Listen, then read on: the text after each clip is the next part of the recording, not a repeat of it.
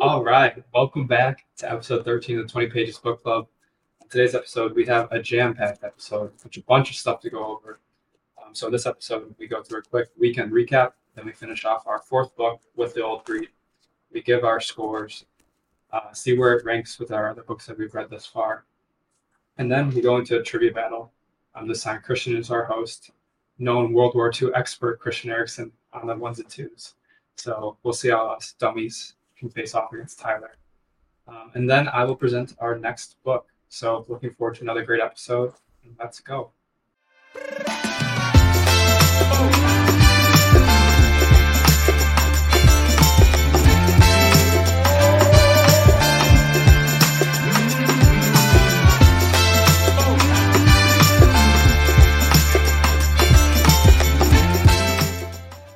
All right. Welcome back. It's episode thirteen.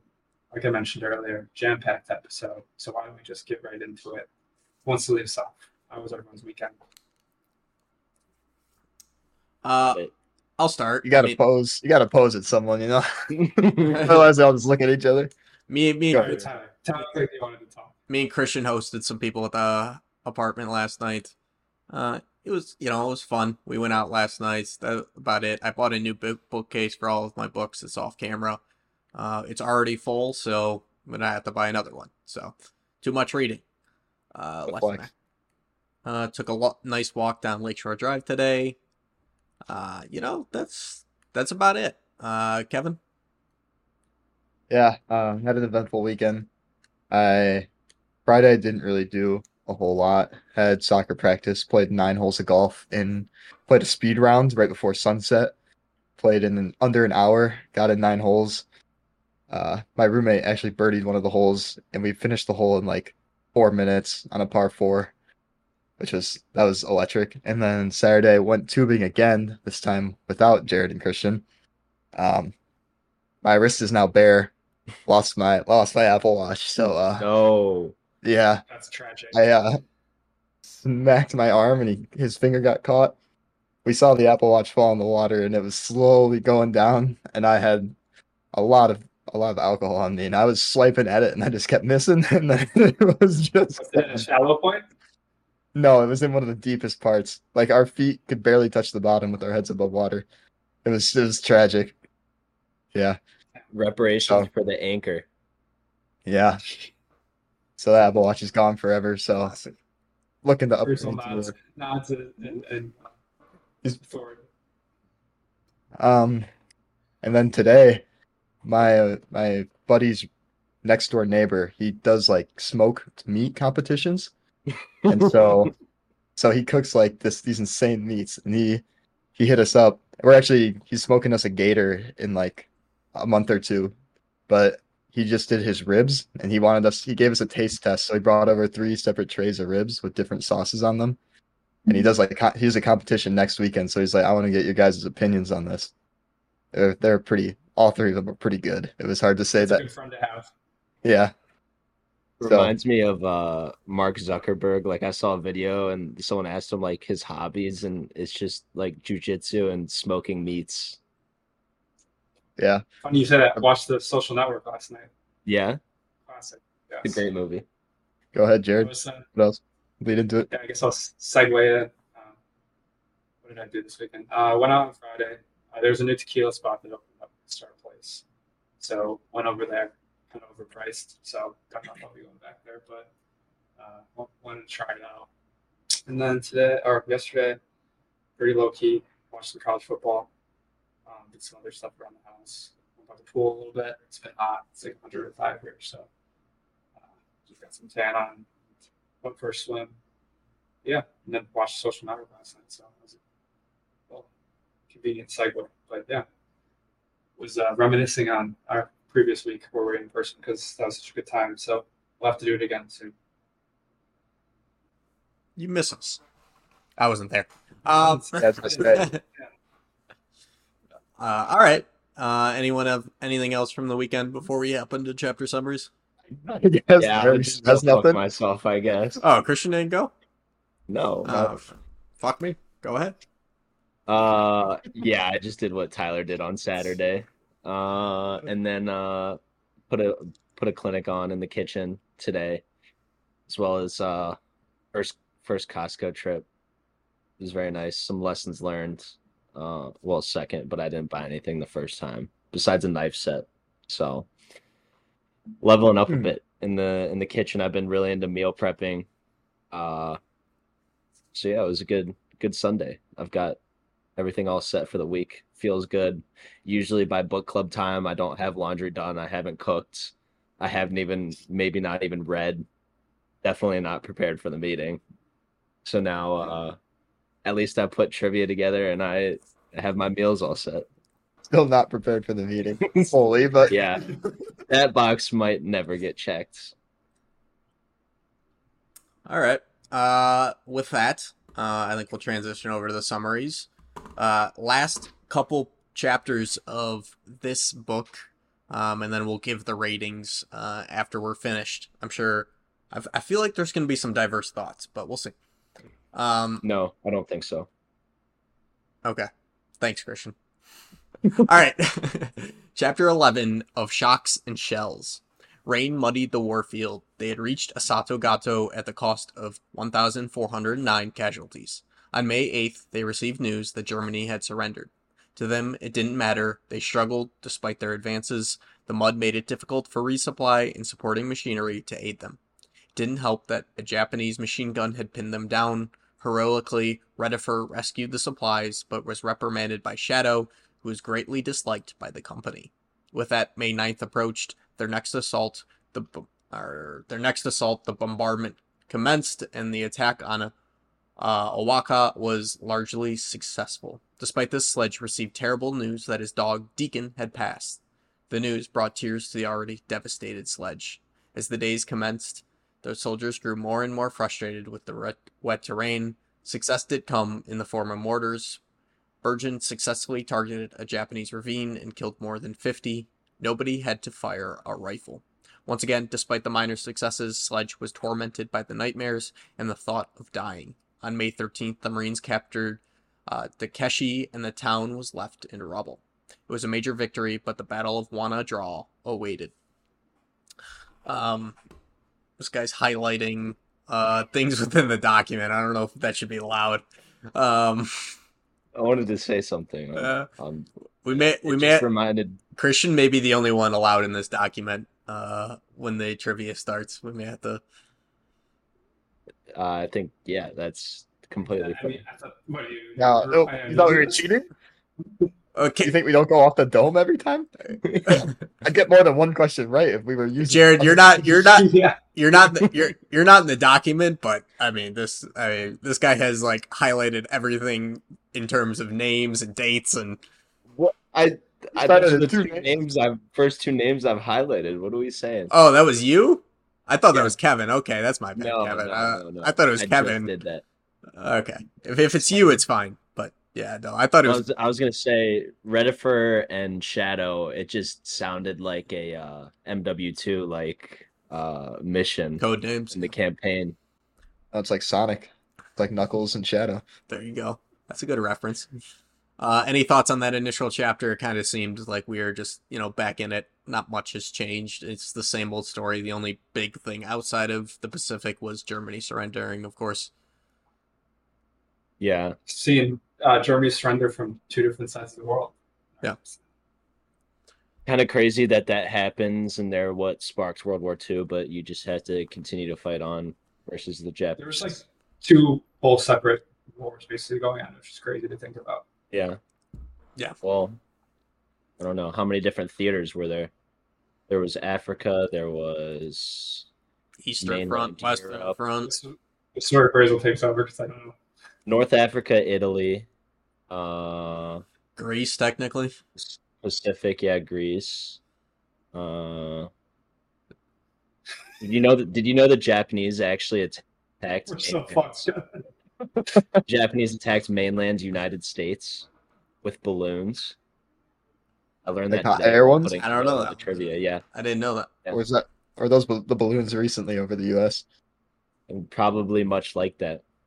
They they took it straight from the book. All right, chapter twelve of Mud and Maggots.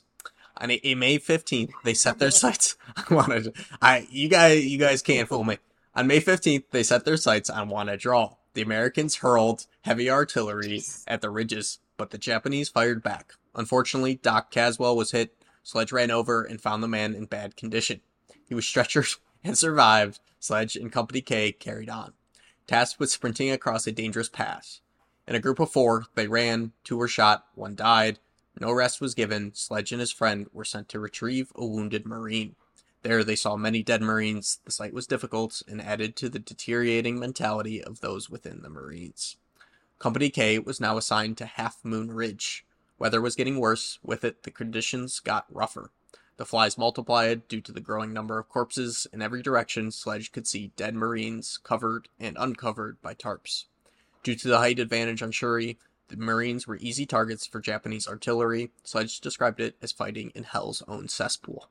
While bringing supplies, they discovered Stumpy as very sick. Malaria had rendered him useless. Despite his objections, he was evacuated. Even worse, Shadow was left in charge. Their attack continued on Half Moon Ridge, now the focus of Japanese bombardment. With that, the Japanese men looked to make a run for it. It turned into target practice for Company K, who knocked them down frequently. Sledge took the opportunity to talk with Kathy, a man named after a beautiful woman he had an affair with. Suddenly, ten Japanese men charged. They had no chance and were shot down. Shadow was once again pissed. He had ordered a ceasefire. Sledge again acknowledged the horrid sight and the smell of corpses around him. All right, my question is, Sledge clearly points out his dislike of Shadow and his fondness of Haldane and Stumpy. What leadership qualities do you think were the most important on these islands with these tough conditions? I think Shadow kind of rubbed him the wrong way after last chapter with the Redifer thing, how Redifer like sacrificed his life to kind of save them and make sure they crossed that pass safely or whatever with the tank, and then he just got reprimanded. So I think, I think Sledge is quick to judge on a lot of people, and then if he does have like a good first impression, he ends up creating bonds with those people and likes them more. So maybe he just likes more personable, personable people. Maybe that's the answer. I don't know. I think it's been interesting to see how he's grown throughout the book, because like he idolized those with the old breed he started, and now he's kind of at that point where he is the old breed at this point in the war. So it's interesting to see, like, I think he finds disdain in people that act like they know what they're doing, like Lieutenant Mack or Lieutenant, in this case, Shadow, who kind of are kind of arrogant about the war in, in almost a sense. And I think that kind of always has held um, disdain to him. Kind of sees people like not taking the threats of war seriously and the horrifics of it. Yeah. Yeah. I think there's a clear difference in how he's been treated from, there's almost like a progression from boot camp to like fighting on the front lines, where in boot camp, everything is to a T. Uh, you have to follow every rule uh, incredibly hard. And you're punished if if you show the slightest lack of discipline against those rules. Whereas on the front lines, like shit hits the fan, and uh, you kind of have to improvise in a way. Uh, and I think that Sledge just dislikes, uh, especially in this example, where uh, you're punished for being a hero uh, because you went against Uh, one of the rules that was set forth. Um, so I think when he he gets angry when seasoned veterans are treated like they're in boot camp. Fair. Any other thoughts on that chapter before we move on? It seems like we're approaching the end here. They're making advances, but obviously still hellish.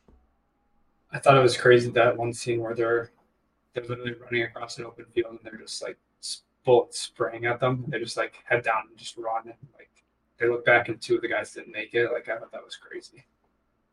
Basically had a fifty percent chance. Yeah.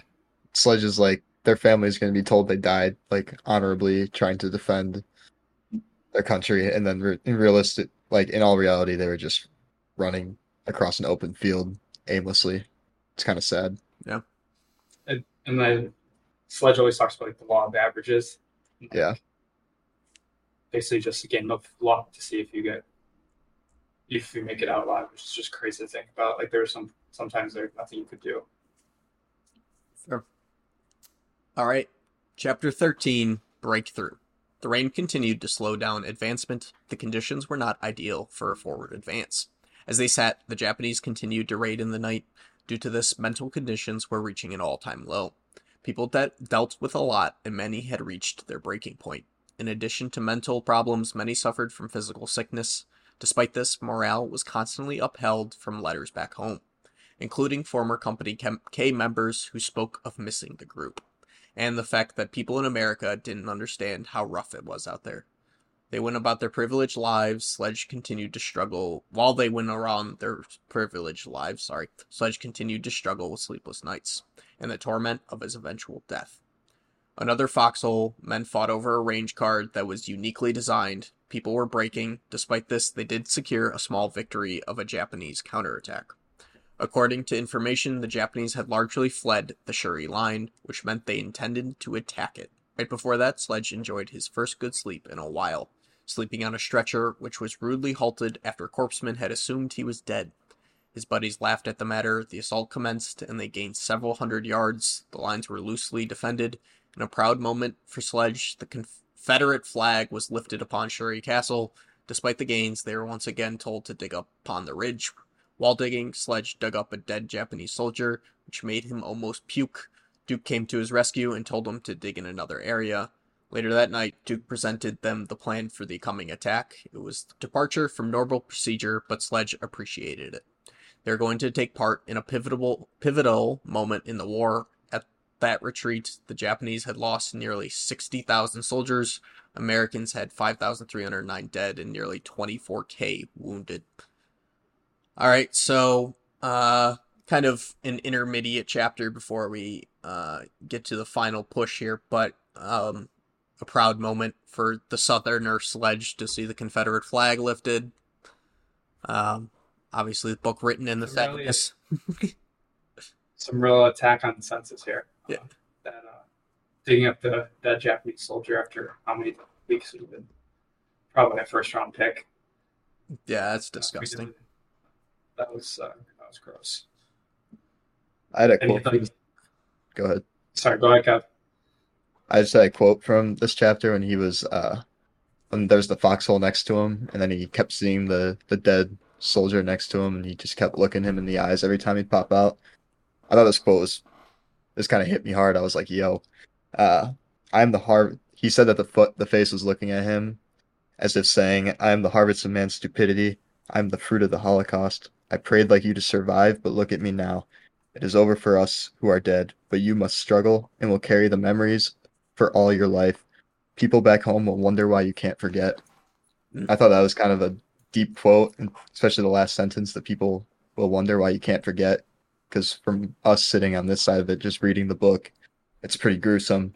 So to actually experience that in real life and then have to go back to a place they talked about where it's, you live a privileged life where you're safe, protected, you're able to eat food whenever you want, like go to the bathroom, not have to sit in your own shit, quite literally, and stuff like that that we take for granted. Yeah, I think a World I remember War, that quote. World War One opened up a lot of people's mind to the, like, the basically P T S D that war causes and the effects it has on soldiers, and I think World War Two was even worse. So it's like, especially for Americans, because I mean, obviously the Americans jumped in World War One super late, but. Um, so I think, I think now we, even then they had somewhat an understanding, but I think now we really have an understanding of how difficult it is for soldiers to come home and the shit they deal with on a daily basis, just from a mental capacity. And obviously even saying we know, it's still, you can't comprehend some of the things, uh, that they saw and then they have to experience and relive through memories. I can't imagine. I was going to say yeah. there, there is no true understanding unless you live through that as well. Like, I feel like reading a book like this, we might be closer in understanding than someone who's completely ignorant to what happened, but still you don't necessarily understand. Like, you understand the senses and like the stories that Sledge tells, but you don't you can't relate to the underlying feelings that he has when those things happen.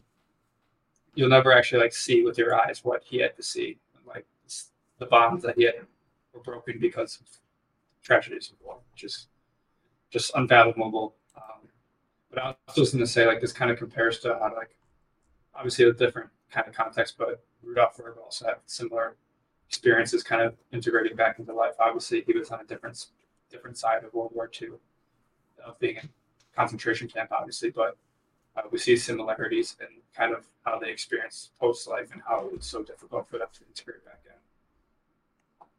Yeah. Something else I found interesting was just how the there were veterans that were writing back to them saying, like, hey, I'm like I'm thinking about coming back into the war, which is kind of crazy to think about. And I'm wondering, like, for us to relate it to us, like, if you leave a sports team and you have, like, a great camaraderie with them, you're like, oh, I I wish I could go play. Like, for me, I wish I could go back and play college soccer again with, like, all my buddies.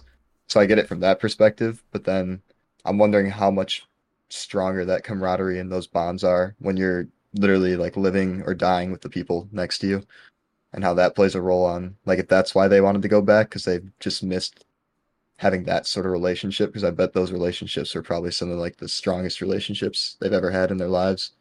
I think it's... Well, he even... All right. Go ahead, Ty. I think it's... I think it's... Go ahead. Oh, oh, you know, oh. uh, uh, to answer Kevin's point, I think it's, like, a shared struggle. So, like, they know what they're dealing with. Like, they're sitting at home, and they know that the people within their company are suffering because they've had that experience. And I think they feel a guilt, even though they shouldn't, towards yeah. the fact that they're sitting at home while the people that they have such close bonds with are battling for their lives. And I think that's the feeling of why they want to go back, if I were to guess. But I don't, you know, once again, not in their shoes. Yeah, piggybacking off that, I would even like almost say that I feel like a lot of them thought that they had that trouble fitting back in, so they don't have. They felt like they didn't have a purpose because their companies is the only thing that they remember. Like, I remember even Sledge says, I think it was this chapter and the next one, where he's like, some of the replacement men never really had that feeling of a company, whereas, like, since it was his company and, like, he'd been with them for two uh, two uh, rotations, basically, that that's what all he knew. And, like, I think it's a sense, like, you don't know what to do with yourself when you get back, so you just want to go back and at least do something and feel like you're contributing. I think also, it's like you go, it's going back, Sledge calls it stateside. Going back stateside would almost be like going to a foreign country after you experience these things. Like, there's nobody there that can relate at all to what you endured in the Pacific. And I think probably along with the camaraderie that you experience, you want to go back to a place where people have a mutual un- understanding of of what happened and what you went through, and uh kind of the mental and physical toll that that takes on you. Good point. Uh any other thoughts before chapter fourteen hits us? Nope. With that, uh chapter fourteen, Beyond Shuri. As they ran through Shuri, they encountered twenty Japanese prisoners of war who took the opportunity to block the company. They raised a rifle, but the P O Ws were protected by the Geneva Code, and the officers didn't risk it. The Americans had a tough time understanding the Japanese mindset and their unwillingness to surrender. Despite the mentality, they did surrender their positions on Shuri pretty easily. However, the Americans were shelled by the retreating Japanese. Corporal Lambert was one of the losses, and a big loss for Company K. The group continued to move, making advancements. Sledge found an old Japanese woman wounded and called for a corpsman, but she was put out of her misery by a fellow Marine, to the shock of Sh- Sledge.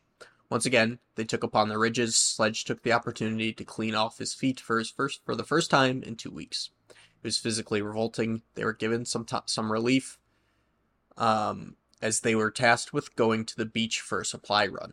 But the field trip was stopped due to a Japanese machine gun. Pinning them down, they sat for hours before the gunman was subdued. Sledge learned of issues occurring on Kunishi Ridge. Japan was mounting a last defense, and Kunishi Ridge was was at the Western Front. To the center, Yaza Dake. There, the first Marines headed with success there. They moved to support Kunishi Ridge. It was clear to everyone this was the last line of defense. With that, they headed into the darkness. As they approached the ridge, they were supported with artillery fire. Unfortunately, the rounds were close, causing friendly casualties. In addition, snipers took their turn firing upon the casualties. Sledge took to rescuing those injured Marines. Meanwhile, on the ridge, Sledge recalls a friendly Marine urinating himself and attempting to charge. He pitied the man. He was a good Marine. Uh, with that, they rejoined the army units there. Sledge learned of the death of U S tenth Commander General Buckner. Company K had suffered significant losses. The company now had only twenty percent of its original force. Uh... All right, the question is, we're approaching uh, the end. What do you think of these? What do you think these final days were like, and what does it say that so many broke down at the finish line? I mean, I, th- I think what he said at the end of the book, it was like eighty-something days of straight combat at the end of it. So I don't think you, it's, it's hard to picture like an end, if that makes sense, like, without knowing what's going to happen. So when it does eventually happen, you kind of know what you do with yourself, I think. Yep. It's hard to talk about it when I've never experienced anything close to what they have. So it's like, can't even imagine the relief or kind of what it must have felt like. Uh, I think you're just desensitized to everything at this point. And I think the two like stories uh in this chapter, the one of the Marine shooting the woman who had uh an infection and and she asked for him to to kill her, that's one example. And then when Sledge and his uh fellow uh Marine go on the supply run and they're just like pinned down by the Japanese, and it's almost like they're having a casual conversation while pinned down. And in this situation, I think at this point you're uh, desensitized to the whole thing. But at the same time, you know the end is so close that you're trying to be super careful uh, and get through to the end and survive. Yeah, he was even talking about this like a few chapters ago when we were talking about uh, Retta, Reddiford. Was that his name? Reddiford, yeah. Reddiford, when... He was even talking during then, like he didn't want to run across when he was throwing the smokes because he's like, I don't want to die now after being like making it this far and having a chance to actually survive all this. And the next chapter, he'll talk a lot about the law of averages. But I feel like once you get this far, you're subconsciously thinking to yourself, like, I have a chance of actually surviving this. And I've seen so many of my comrades die. So it's hard to hard to move forward at the same with the same uh energy you were at the beginning of the mission, I guess. It's crazy, like the bravery still that they showed, like Redifer, for example. And then there was the instance where uh there was the wounded Marine like up on a shelf and the Japanese had their sights set on him, and uh it was Sledge and like three other guys, and they all were kind of just like looking at each other like who's gonna go get him. And I think it was Sledge that ultimately volunteered to go up and bring him down. Uh that has to be such Uh, terrifying decision when the end is so close. Yeah. Any other thoughts on that chapter before we get to the last one? It's a really good Just chapter. Crazy stories. All right. Uh, uh, chapter fifteen, End of the Agony. Sledge reflects on the new replacements and the lack of training they received. The group made small advancements until they captured the island on June twenty-first. Despite attempts, the Japanese fought almost to the last man. They continued to scatter and the fight at, and fight at every attempt. The Marines had enough and were committing war crimes in response. It was savage and ruined civilized men. After eighty-two days, the island was captured. There... was no surprise. There was no way to romanticize the cleanup. It was a mop-up, and the veterans weren't excited to undertake it. Salvaging ammo and burying the dead. In the cleanup, eight thousand nine hundred seventy-five Japanese were killed. Sledge recounts an incident where a best friend shot his fellow Marine by accident. They were losing their focus. With that, they were sent north. On the original group that landed, only twenty-six remained. In all, casualties totaled seven thousand six hundred thirteen killed and thirty-one thousand eight hundred seven wounded. The Japanese suffered over one hundred thousand dead and an additional forty-two thousand civilians. On August eighth, Sledge learned the first atomic bomb was dropped. On August fifteenth, Jap- Japan surrendered. Company K took the news with great relief. Sledge, sent- Sledge spent four months in Peking and rotated home. Sledge felt with felt uh, a sense of loss, but Company K was forever with him. The Marines had taught him loyalty and brotherhood. If a country is good enough to live in, it's good enough to fight for. And that's how he closes us out. Um, I no overarching thoughts, because we'll get to that in the review, but any thoughts on the final chapter? Got a little choked up in the last paragraph. Yeah, the last paragraph. I was going to say that was fire. A little teary-eyed. That was a great, great salute. Great closing. I, I want Fourth of July to come back around. Uh, I can read it. I can read it. Oh, go ahead. Oh, no. You go, Bracel. No, go ahead. You basically put it in... Until the millennium arrives and countries cease trying to enslave others, it will be necessary to accept one's responsibilities and to be willing to make sacrifices for one's country, as my comrades did. As the troops used to say, if the country is good enough to live in, it's good enough to fight for. With privilege goes responsibility. That's good. Nice. That's pretty good. Almost Spider-Man quote at the end there. Um...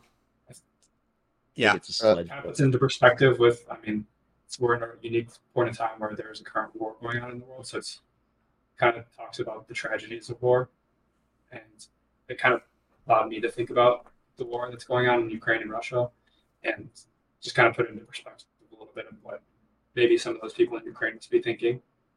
Yeah. Because similarly, they were kind of attacked and now are kind of forced to fight for their, their country, so just kind of put it all into perspective a little bit, and I really enjoyed this last uh, this last chapter. The best friend shooting the other best friend, and the that dude, that's insane to me. Like, I don't, I haven't gone through basic training, and I don't even own a gun, but like, I know the first rule of operating using a gun is to never point it at something you don't want to shoot at. Yeah. I guess my grandpa taught me how to shoot a gun, but that's that's insane. Like, you fight the war, you go that long. I'm not how long they were there for. They might have been uh, reinforcements, but still, to have to live with that the rest of your life is arguably almost worse than the war. Just, yeah. Just how help. Do you like tell the guy's wife and children, if he had wife and children? How do you tell his family that that happens? I don't think it. I don't think they do. Yeah, it's just killed in action. Unfortunately, I thought it was crazy that they were forced to like, go back and bury the bodies after they had mm-hmm. just fought for so long. And I mentioned that how upset they were, and that just feel like this is pretty poor. Um, given everything that they just surrendered, they could have probably found some some reserves or someone that could have gone and feel like taking taking care of that. So, yeah, sad. All right, with that, uh, the book. I have closes. a fun. I have a fun okay, fact. Go ahead. Before I. Uh, So there was like, yeah, there was like a Japanese holdout after their surrender because the Japanese, their main virtue is honor, and a lot of them didn't want to surrender. So this guy Hiro Onoda, uh, was an imperial Japanese intelligence officer who fought in World War Two and did not surrender at the world's end in August nineteen forty-five.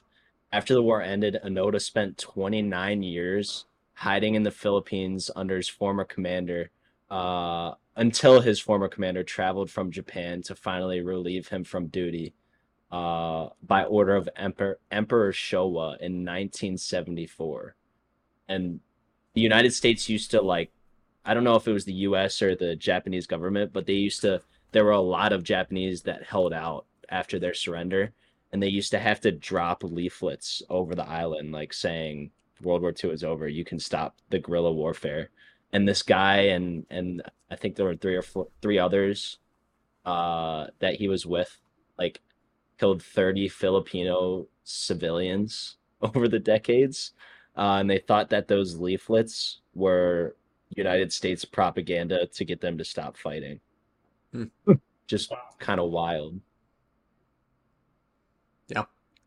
Um, great fun fact. Yeah, great fun fact. Thanks. Um, Thanks. All right. I can't believe Tyler tried to cut that off. Yeah. Yeah. Unbelievable. Well, I, I, I didn't even ask for other thoughts like he usually does. Okay. Sorry. Uh, with that. Um, Actually, I, I, with that, we'll transition to um our thoughts on the book, um, and where it ranks. So, uh, let's open up that sheet. Uh, anyone want to volunteer to go first? Anyone have thoughts fresh on their mind? I didn't prep, so I'll just go. I'll just go, right the, I'll just go right off the dome. Okay. I'm ready. Go ahead. Um, so we talked about it.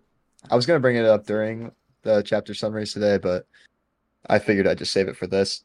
Um, one of my biggest gripes with this book was, at first, I liked the stories a lot, and I, I still thought all of the mini stories we got throughout the, the two separate battles were interesting.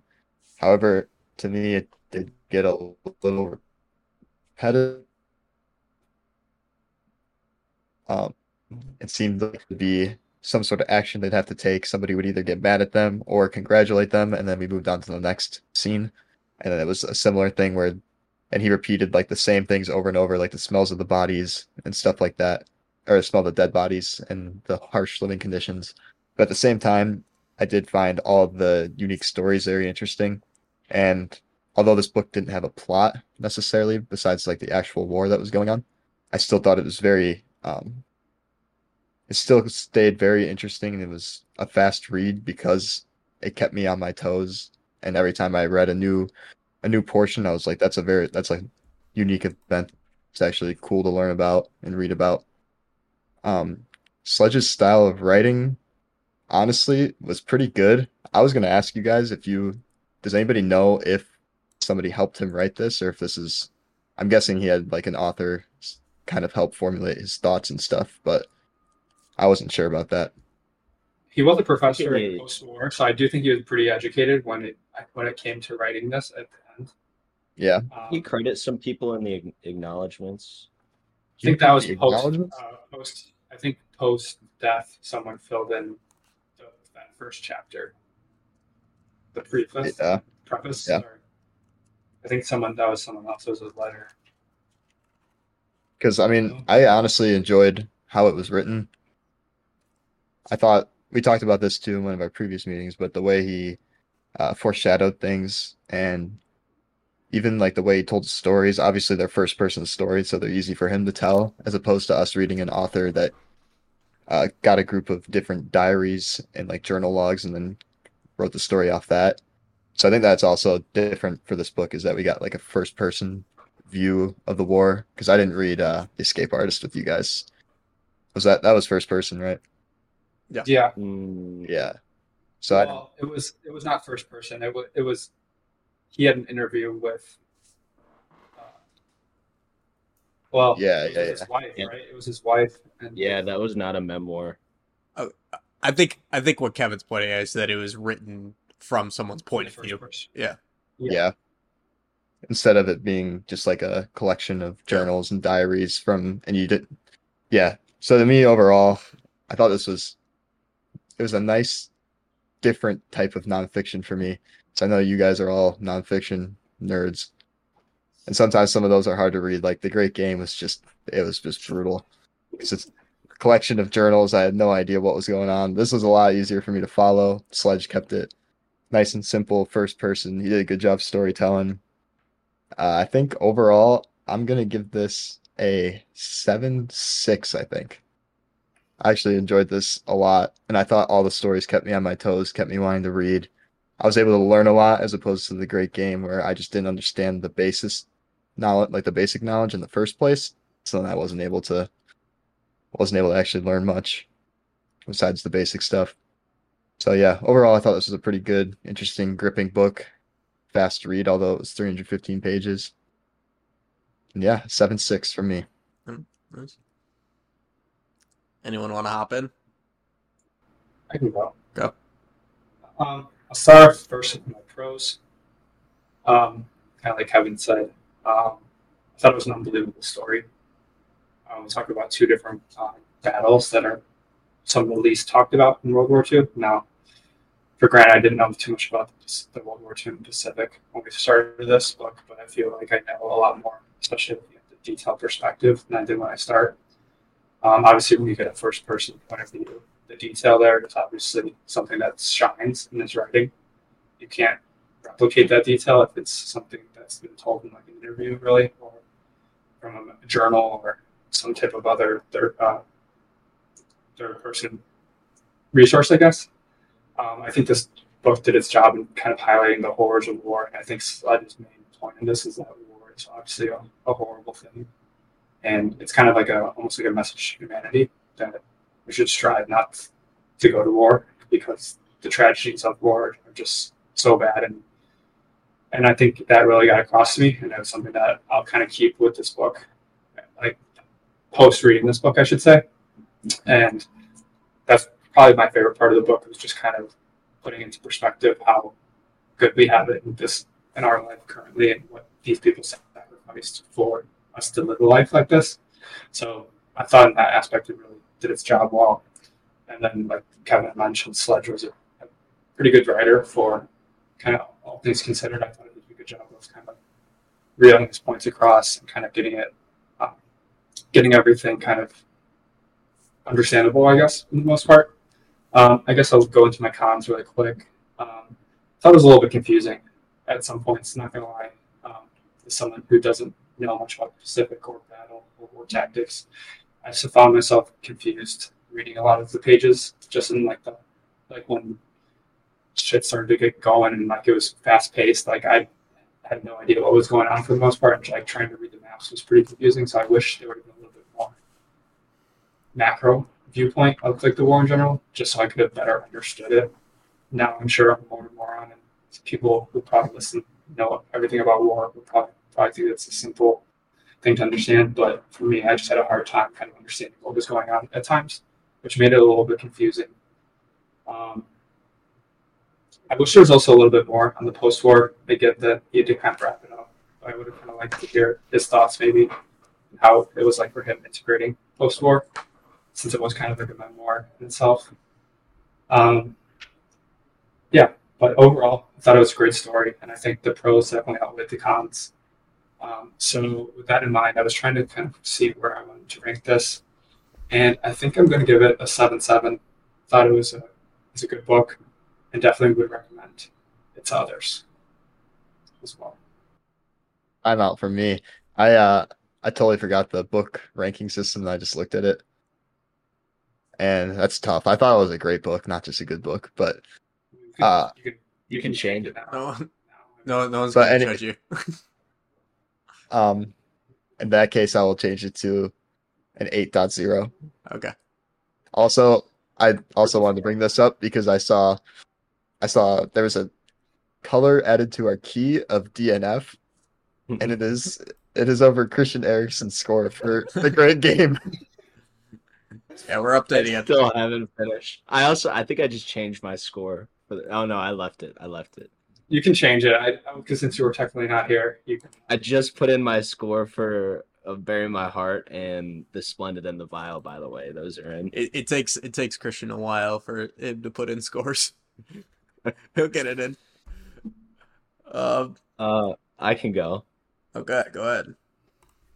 Okay. Uh, from standpoint of this book serving its purpose, I think it does a fantastic job of being a first-hand account of a infantryman slash private's experience in World War Two, and I don't think it's something that we get a lot in other places. Uh, so I think Eugene B. Sledge did a great job with that and sharing some of the minute details and things maybe that you would never think of that happen uh, during war on the front lines. So I thought that was one of the most incredible parts of this book.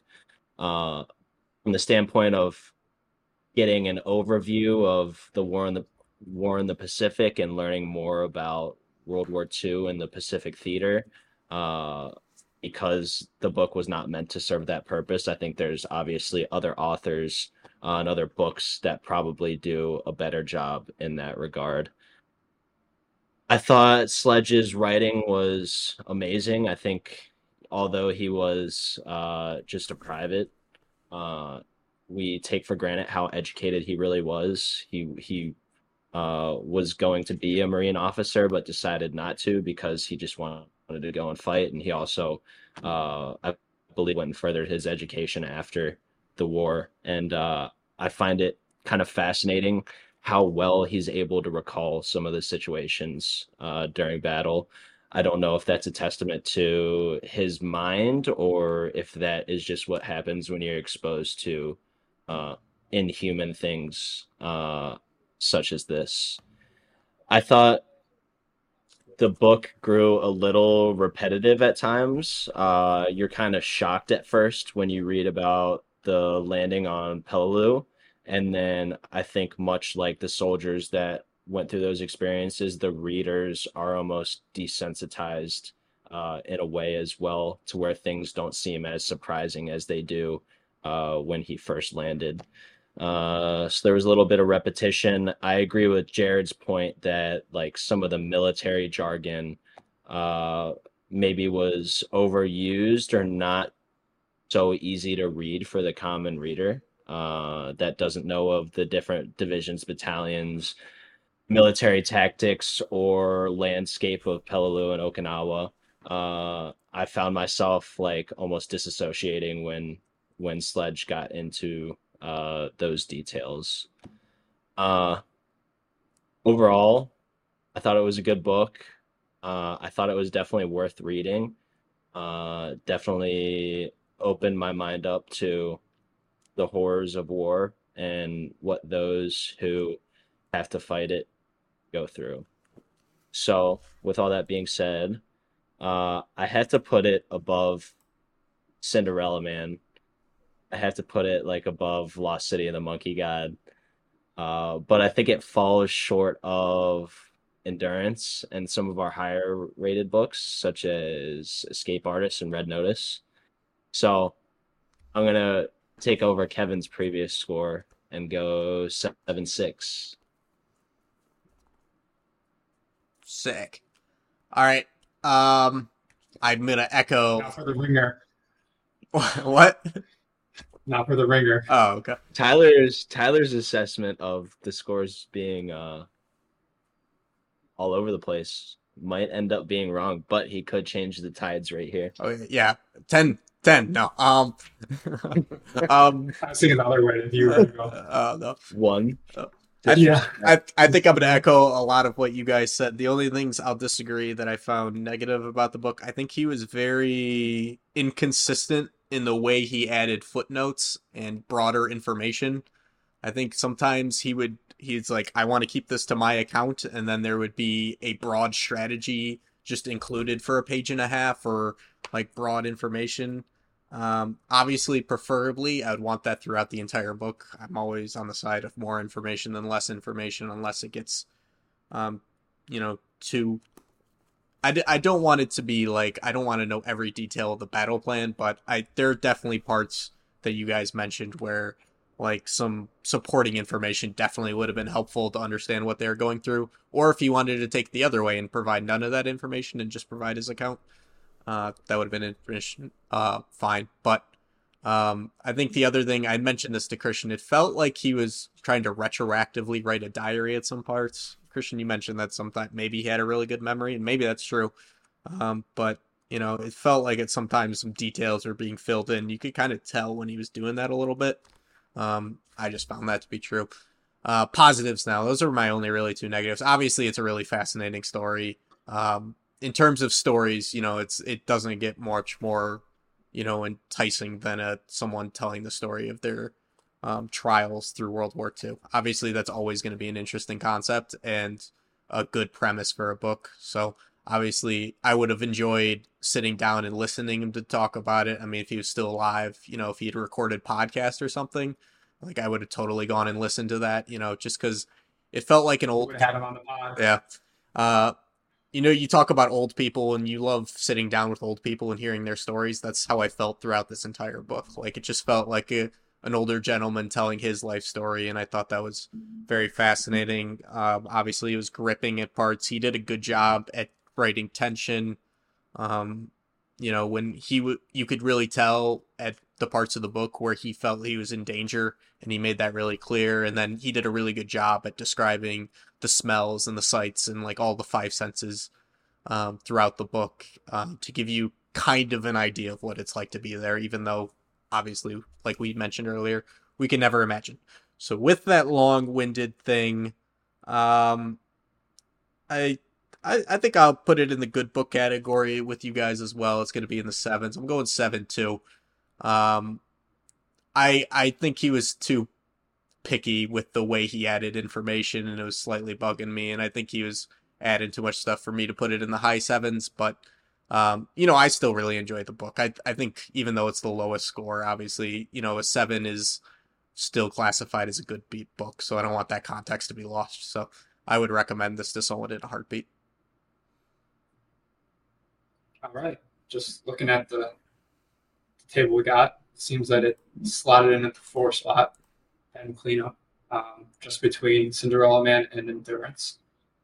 Uh, once again, we will we will get one adjustment up and one adjustment down for books where they should get at the end of the year. So keep that in mind. We have our final rankings for the year. But yeah, I think this is pretty accurate to where it kind of ranks with the books we've read. Um, maybe the other one, only other one could be maybe Cinderella Man, just because there are only three of us that read um, compared to four with um, others. But yeah. Okay, welcome back. As part of the meeting, we will uh, we will do some trivia. We're gonna have some fun. Uh, honestly, in my opinion, trivia is, I was going to say the best, but I forgot about memes. So it's it's the second best activity that we do. Uh, and I think I think the boys are going to be challenged today. There's going to be some book-specific trivia. We are challenged. Yeah, well, okay, the boys are always challenged. Uh, but yeah, there's going to be some book-specific trivia. There's going to be some uh, War in the Pacific-related trivia. And finally, there's going to be just general World War Two trivia. Uh, so, go over the basic rules. Five rounds. There's fifteen questions, so three questions per round, one question per person. Uh, there's going to be three standard rounds, one head-to-head round. I've asked everyone to grab a piece of paper and a pen. It's going to be uh, uh, something, uh, a question geared towards a numbered answer, and the closest to that answer wins. Uh, one head-to-head round and one bonus round.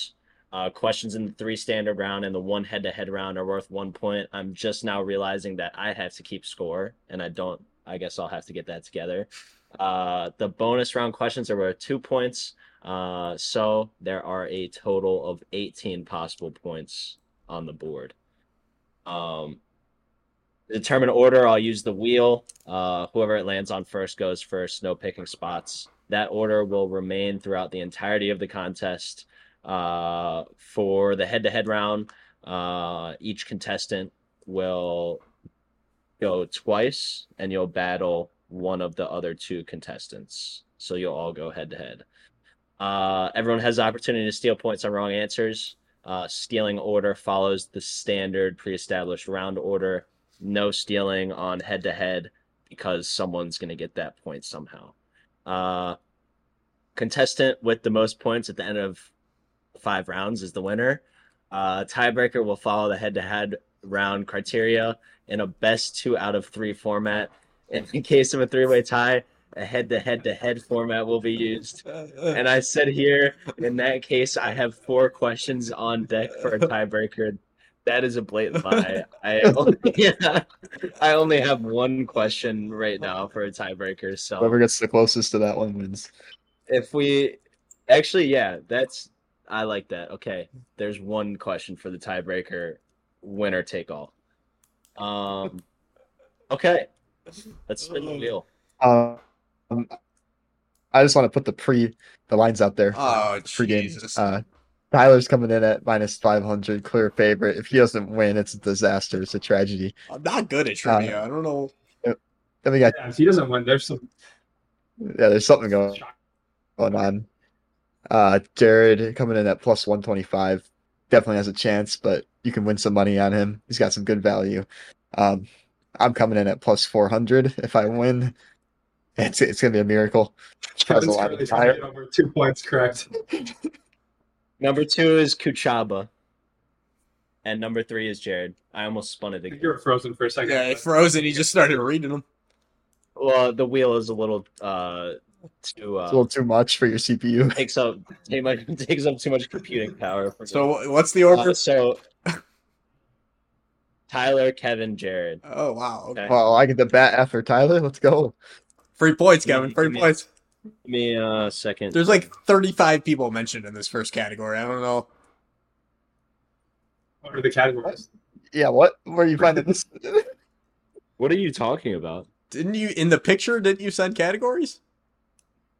Yeah, round one, Men of the Marines. Book-specific okay. questions will provide... I just looked at the screenshot. I didn't say thirty-five people. Fishy. No, fishy. no, I no, I just said I just said there's like thirty-five people mentioned. What did they talk about in that bathroom? this this this category is like the most layup Men of the Marines for the oh book. God. it's, like, it's like the All three right. main people outside of Sledge. Okay. Let's just let's just start this. All right, Tyler, Kevin, Jarrad. Tyler, question one is for you. This gunnery sergeant was known among Company K to have strange baiting techniques, live in a world of his own, relentlessly clean his M one, and was the culprit in a compartment incident where one of the two toilets was unavailable f- before the landing on Peleliu. Hmm. Hmm. I don't know. For that? Any of these, I'll take purely last name. Okay, well, what, can you read the question again? This gunnery sergeant was known among Company K to have strange bathing techniques, live in a world of his own, to relentlessly clean his M one, and was the culprit in a compartment incident where one of two toilets was unavailable before the landing on Peleliu. Uh, is this Sergeant Haney? The final answer. That is correct. One point to Tyler. I didn't know his name, to be honest. I, I knew exactly who it was. I just didn't know his I, name. I, I thought it was somebody else. I didn't know it.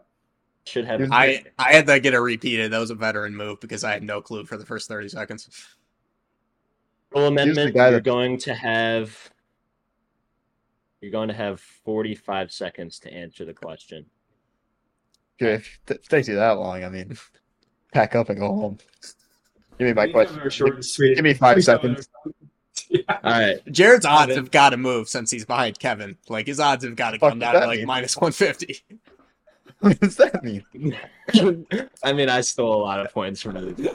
I know, I know. All right. Uh, Kevin, put your money where your mouth is. Question two.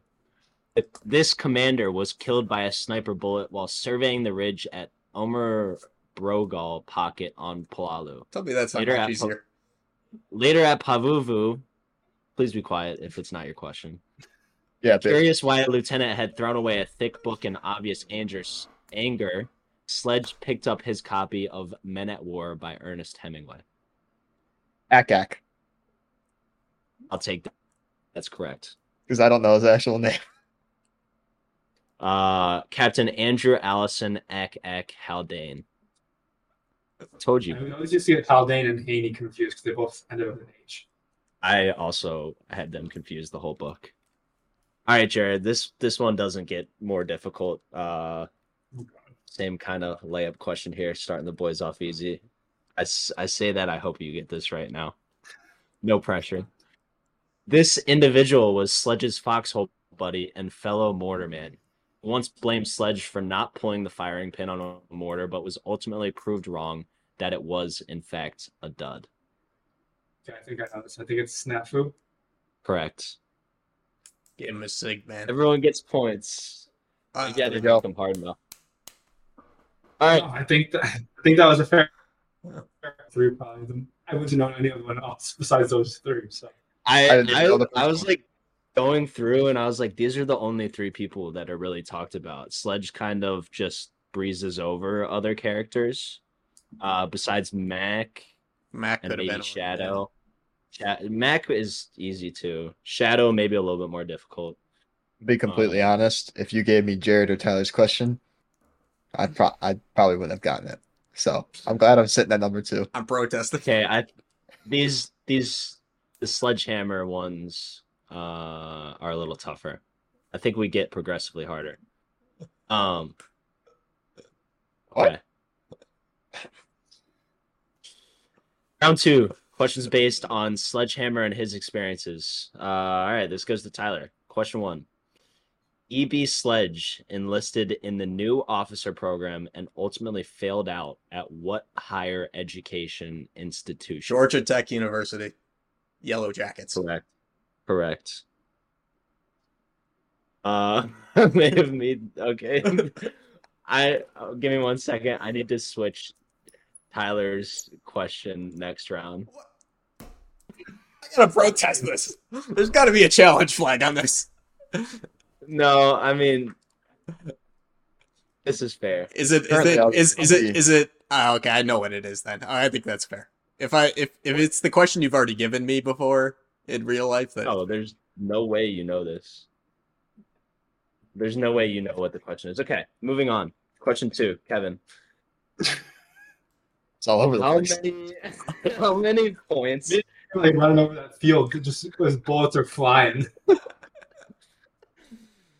How many points did Sledge fall below the distinction of expert rifleman in his marksmanship qualification test? Jesus Christ! This is what you get for getting hack hack before. Can I get? Can I give you a uh, range of?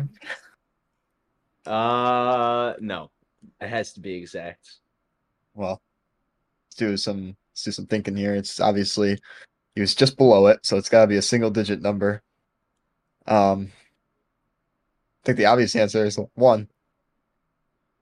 False. We now go to Jarrad for an opportunity to steal the question. What comes after one?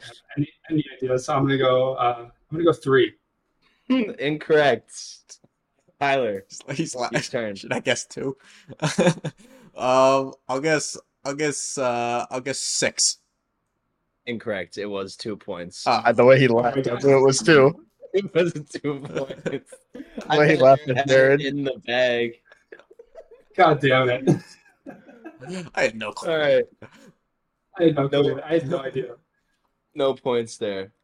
Uh, People are probably screamed yeah. at their at their uh, their phone like these idiots. I don't know. That's that's a random statistic. Uh, uh, shut up! Stop! Stop! You've got the easy questions those far. Please. Shut up! I, yeah, bitch. I doubt that. All right. Uh, this one is for. Uh, Jarrad. After Okinawa, Sledge and the first Marine Division were dispatched to what country for occupation duty? New New Caledonia? Incorrect. Are you asking country or place? What country? Oh, China. Final answer. Correct. Okay. Oh, I, I thought you meant... Pack, oh, packing. I misunderstood it.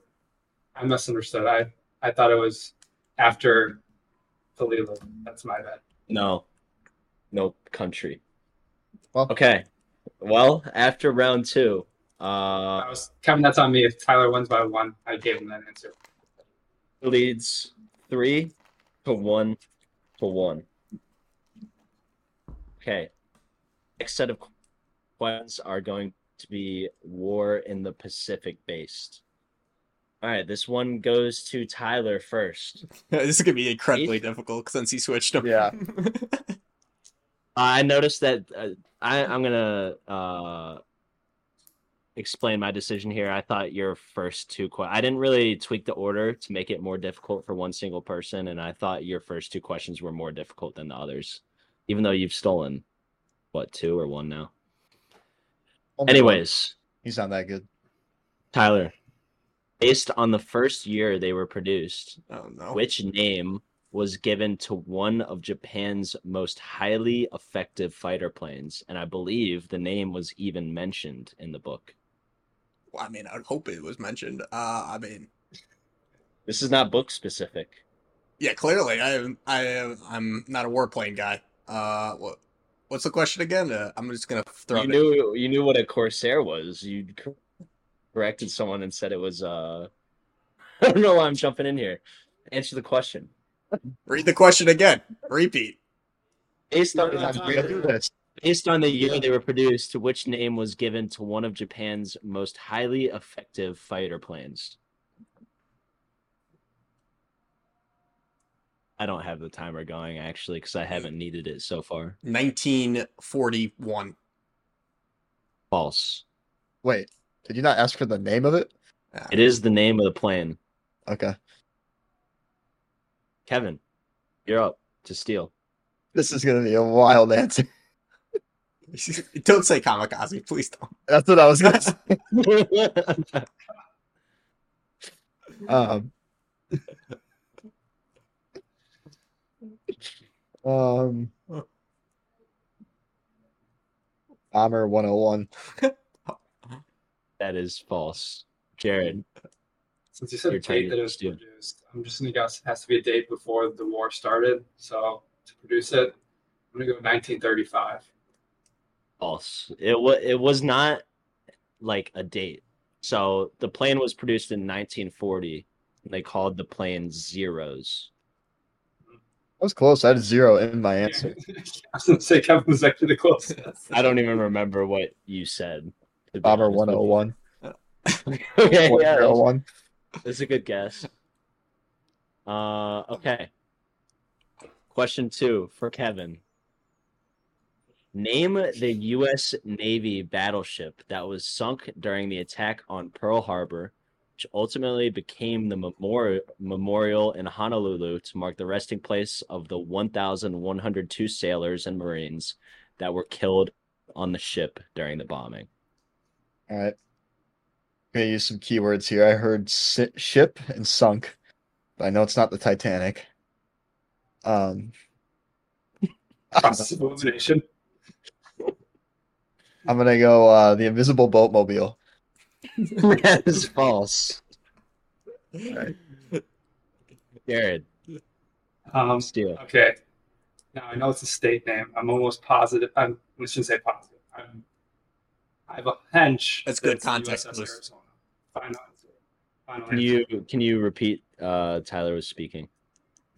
The U S S Arizona. Final answer. That is correct. Yeah, good, good job. That is correct. Okay. Good job. Jarrad, back to you. That was my go, second answer. You go back to back. On the tip of your tongue. Still the home of a U S military base, which place was the site of the last major battle of World War Two? Okinawa. Correct. Uh, I thought I, I actually knew that one. I thought I would throw someone off with that one. Okay. Getting into the head-to-head round. I, I, it is. I was asked to name the name of a fucking fighter, Japanese fighter plane. Okay, well, the score is even right now, so stop complaining. Tyler, Tyler, you do the same thing. What are you talking about? When you were, when you were, uh... yeah, you do. You said you make the questions so that one person has a difficult question in one round, and the others have moderate. The handy, uh, the, the sirens are going off. That's all I'm saying. Even if you're handicapped, it's still Tyler three, Kevin one. I gave you a point. What, what do you mean by that? Even if you're... uh, Are you talking about on. me? Suspicious. Oh, no. It's talking about Tyler. Like a golf handicap. Suspicious. Oh. Um. Okay. Round four. Uh. Head-to-head. This. These are going to be the matchups. It's going to be Tyler versus Kevin.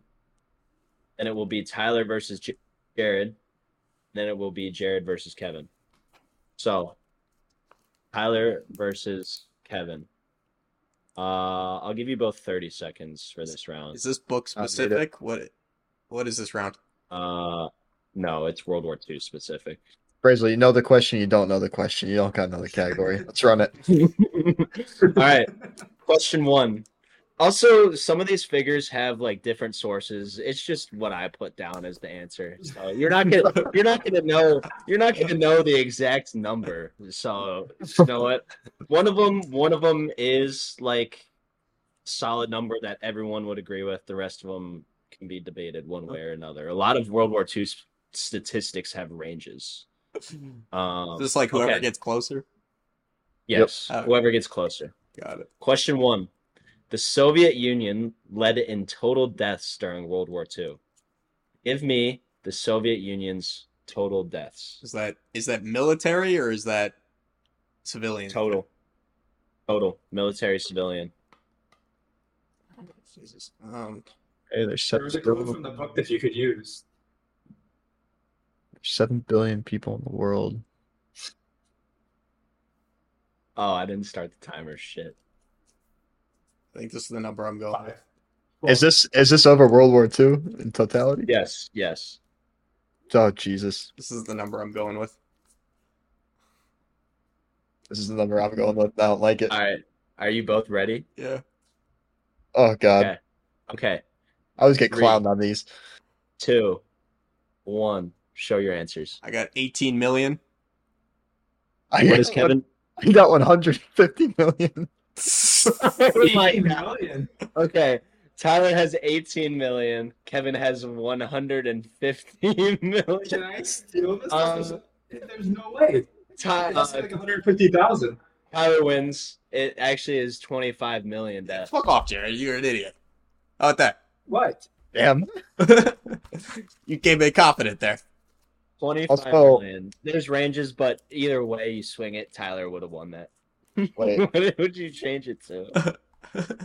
I, fifteen, I can't, I can't focus it. It says fifteen million now. Oh, okay. Tyler still wins. Damn. Definitely. Okay. okay. Uh, this one is Tyler versus Jarrad. Uh, question two. Battle of the Atlantic was the longest continuous military campaign during World War Two. Give me the number of days that this battle lasted. Battle or of the Atlantic.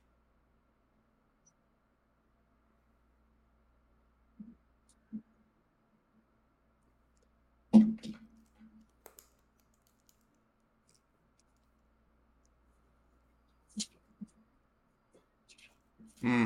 I may want to change that, but you have fifteen seconds. I'm ready. You know, sometimes you go through all the right preparation okay, going with this. To the field and okay. Both contestants are ready. Let's show it in three, two, one. Got one thousand three hundred eighty-four.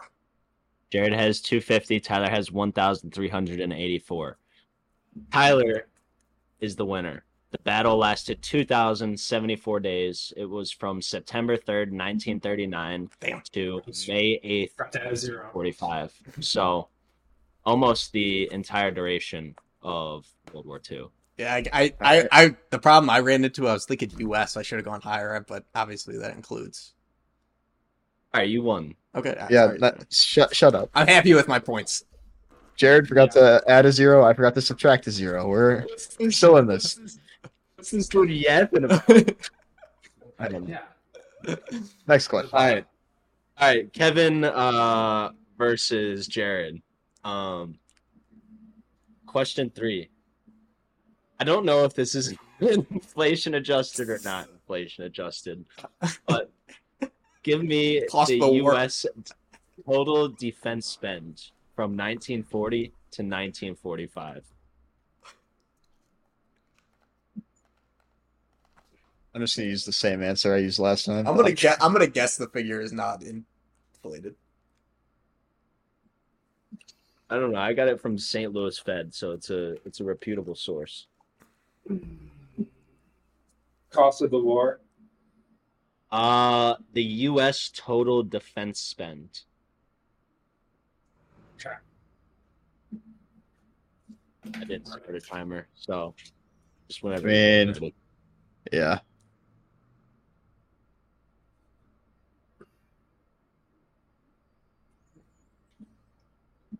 I, I think I, for the competition's sake, I need Kevin to win. All right, I'm ready. Come on, Kev. Okay. Three, two, one, show. Five billion. Jarrad has five billion. Kevin, what is that? Eight hundred million. Uh-oh. Eight hundred million. Uh, Jarrad wins. The answer is five trillion dollars. I think that's inflation adjusted. Look at that figure. It has to be. Uh, yeah. I don't know. Because our cur- our current like budget is like what, like a couple trillion? Hundred billion. I mean, we, if you look at the figure, like, we outspent what we currently spend. Yeah. I don't, World War okay. Two is great. Actually, really close here for two of the contestants. What does that mean? Kevin, Kevin is way behind. I mean, it could still possibly make a comeback here. I told you I was there's, trying to score two points, and I'm halfway six, there.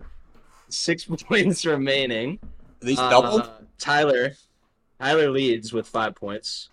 Yes, these are doubled. Oh. Tyler leads with five points. Jarrad could shatter the record. Close second with four points, and Kevin behind but not completely out of it with one point. Kevin, you would need to take all six points, just so you know. I believe in you, Kev. Actually, Kevin, you could take four points and tie it up. Um, no, I take the other point, and then we go to overtime for all of us. These, these should we throw it? Questions. These questions are not that easy. These are World War Two, babe.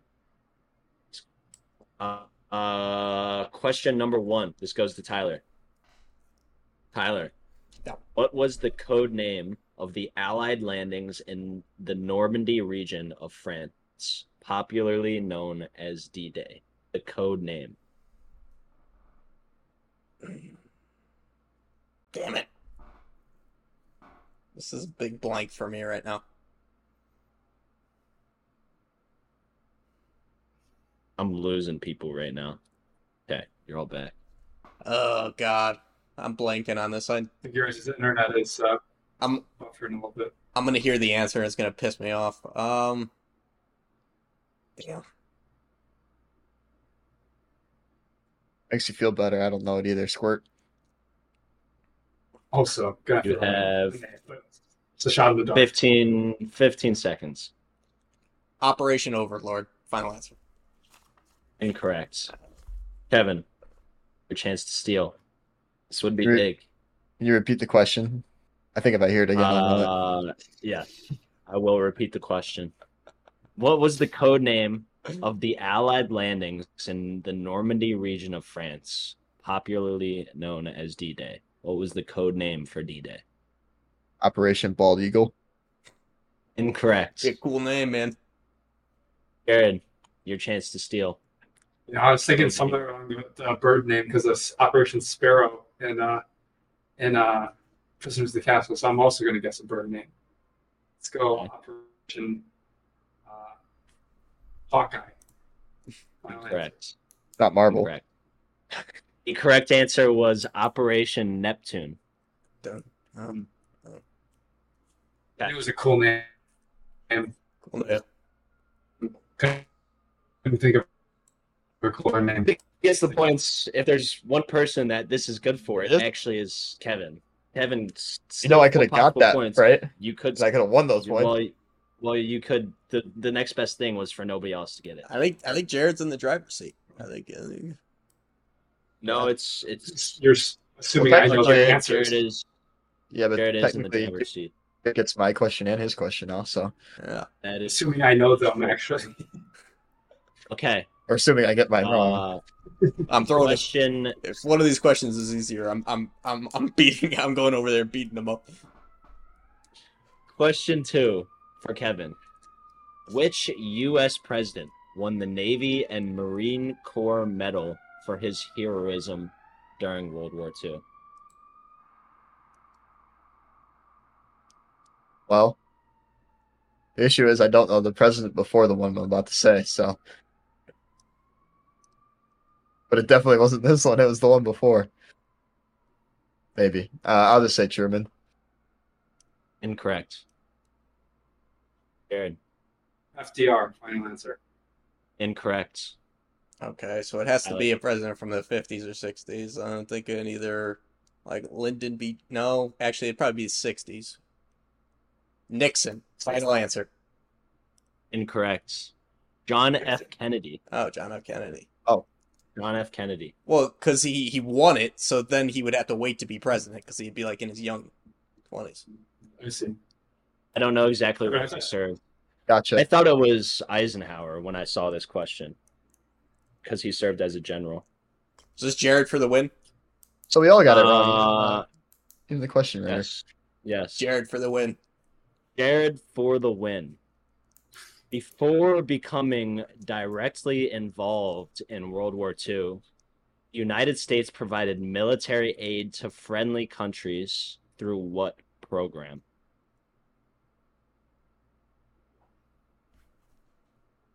I feel like I should know this, but I don't. So that's a shame. Tara knows it. Just looking smoke smelling in my face. No, I um. I'm gonna say the Red Cross. I know it's wrong, but I don't have it either. But yeah, so the Red Cross. Incorrect. Go with the Land Lease Act. Correct. That's two for Tyler. And, oh. and Tyler takes it. The U S provided the Vegas wins. Vegas wins. And they uh. One day we'll get them, Kevin. One day. Oh, let's hear so huge. What hear what huge? So huge surprise on the leaderboard here. Uh, Tyler, uh, seven points, takes the victory. Jared, uh, following, uh, was closer than the scoreboard suggests, but he ended with four points. Uh, I gave I gave Tyler a free a free point. I knew that the China one. Kevin, although he claimed that he was studying, uh, comes in last place.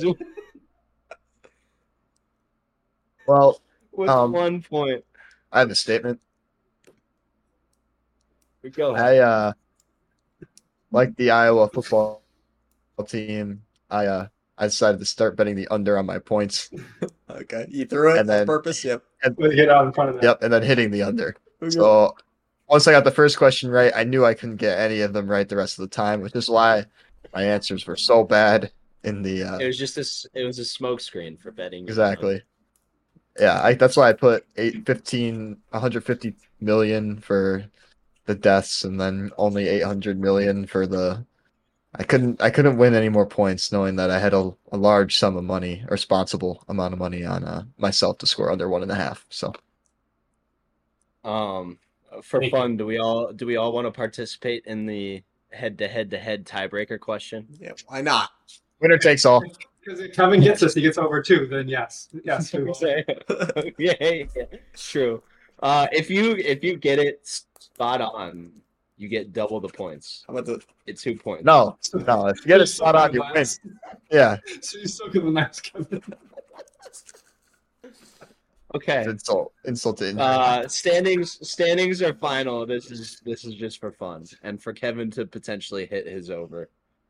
Christian saw me okay. laying on the battlefield after getting hit by some fragments, and he just left me. It was like uh, Scott Sterling, where you just keep getting, getting pounded when you're down. Back threw me a bandage kit. All right, I knew you. I knew you wouldn't be worth much for the rest of the uh, the battle. Okay. Okay. Uh, the question is, what was? Give me in month, month, date, date. year year year year form uh what date did Germany invade? Oh, did we lose them? I don't even know what dates World War Two was in. You guys, did anyone hear the question? No, we we didn't hear the date or the, what should we need the date? Well, whoa, whoa. You're frozen. Okay, are we we're back we're back we're back baby. Yeah, you're back. You guys you're back. Hear the Do you guys hear the question? No, no, no. Okay.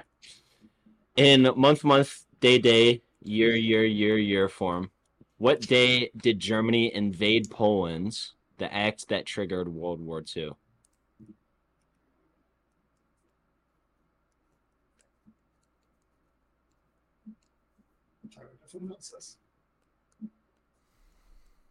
Yeah, I think I, Tyler I, does know this. Tyler just I don't want to be this guy. Wrote his answer.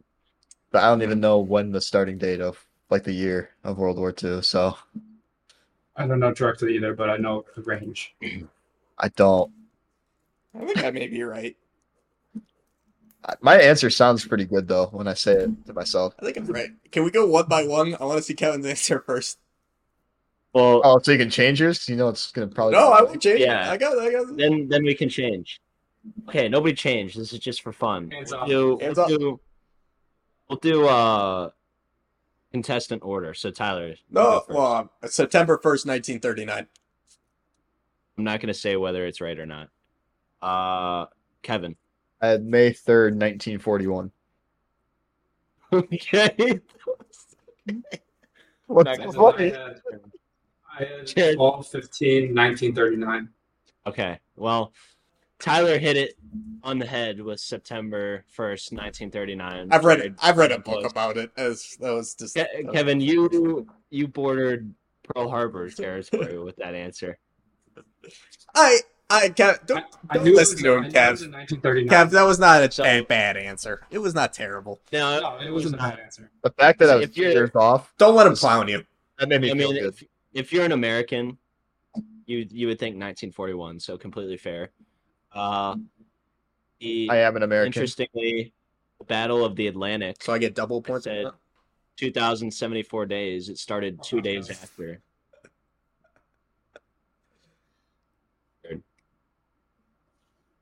He's frozen again. We keep losing this guy. Again. I f- Why is it my Wi-Fi? You live in the same apartment as I do. Probably your computer can't handle yeah. it. Yeah.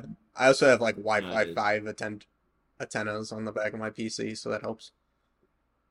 Talk slower. Right, I closed I closed all my tabs. Uh, that ends trivia. Tyler. Great job, is- man. I'm excited for the next book. That's what I'm really excited for. I, I thanks for letting me participate in trivia, guys. That's really cool. Yeah. You're done. Keep having to reinforce Tyler. I'm fucking the first Marines. Uh, I mean, is, are we going to rotate trivia hosts now? Is it? I don't mind. We can do trivia, trivia next time then. Yeah, if you want me, if you Actually, want me to write it, it might be popcorned. It's hard. Might be uh, layups, everybody, but it could be fun. I mean, depends on the book here. Oh. Maybe it's a topic yeah. that none of us really know that well. Maybe it's about uh, David Beckham's soccer career. Then you'd be golden. Then you'd know. All right. Well, Jarrad, time to take it away. All right. Man, All I, right. I need this shit. Welcome back. We are a disaster. Um, it is technology fifty, twenty pages zero. We just can't figure it out over here. Um, all right, I'm going to present our next book. It should be sharing on Tyler's screen. If not, blame him. For some reason, he refuses to share it um, with all of us so we can follow along together. All right, first slide. Now going to the second slide. My main problem was that there's always too many good books, and I decided to pick. I was in between like five different ones, and I wasn't sure which one I wanted to pick. Memoir, Cold War, potentially. I wanted to explore a different... Why we're laughing. Erickson decided to turn his camera on all of a sudden. Just keep going. He's back. All right. So there's too many good ones. I it was I wanted to explore a different era, something that we hadn't looked at yet. And yeah, so third slide. Um, you can play it for yourself if you want to play it for the first ten seconds. We're gonna get D M C A'd. Um, we don't want to get copyrighted, so we won't play it then. Fourth slide, book reveal. Boom. We will be reading Rocket Man. Rocket Men. Um, the daring odyssey of Apollo eight and the astronauts who made the man's first journey to the moon. Um, really interested in space travel in general, um, and really wanted to explore this time period, um, kind of Vietnam War, not Vietnam War time, very tumultuous time in the United States. I will quickly read the synopsis. In early nineteen sixty-eight, the Apollo program was on shaky footing. President Kennedy's end-of-decade deadline to put a man on the moon was in jeopardy. The Soviets were threatening to pull ahead in the space race. By August nineteen sixty-eight, with its back against the wall, NASA decided to scrap its usual methodical approach and shoot for the heavens. Which was four months to prepare, a fraction of the normal time, the agency would send the first men to the history of the moon. First men in history to the moon. In a year of historic violence and discord, the Tet Offensive, the assassinations of M L K and R F K, and the Chicago D N C riots, the Apollo eight mission was the boldest test of what America could do. With a focus on astronauts Frank Borman, Jim Lovell, and Bill Anders, and their wives and children, this is a vivid gripping, and you are their narrative that shows anew the epic danger involved, and the singular bravery it took for a man to leave Earth for the first time and arrive at a new world. So um, heard some really good things about this book, and been kind of waiting to read it. If we go to the last slide, um, it had very strong reviews on both Amazon and Goodreads, which um, really prompted me to want to read it, along with my fascination of space. Um, I'm hoping for positive, for, for really promising things. Um, so the interesting thing about this book is that Kirsten actually had an interview and sat down with each of the three astronauts and this. So there should be some good detail um, from everyone involved. So excited. I'm excited. It's our first fantasy book. Okay. He's already started. I think uh, Good point. Buzz Aldrin was actually my childhood like hero. Like when you do those reports in elementary school, so. And Christian Strauss again. Uh, Christian's mid. Ever seen the? Have you ever seen the video of Buzz Aldrin punching the denier in the face? We have to save that one for the meme no. competition. Not for anyone particular, but just to throw it in there. Hey guys, I'm back. I missed the book reveal. I uh, we're, we're reading a book about space. I had to go to the next slide. No, no, I, I heard the whole synopsis. Okay, uh, I'm confused because uh, it's not Aldrin and Armstrong. Yeah, I don't know. So about Apollo thirteen is the first that. people to walk on the moon. Apollo eight was the first to get to the moon. So they just orbited, like orbited? Them, I'm assuming. That's for us to read and find out. Guess so. Oh, I wish I could see Christian's face right now. So I still don't. So is this fa- not fantasy then? Science fiction or something? Yes, this no. is uh, this is uh, science fiction. Is it?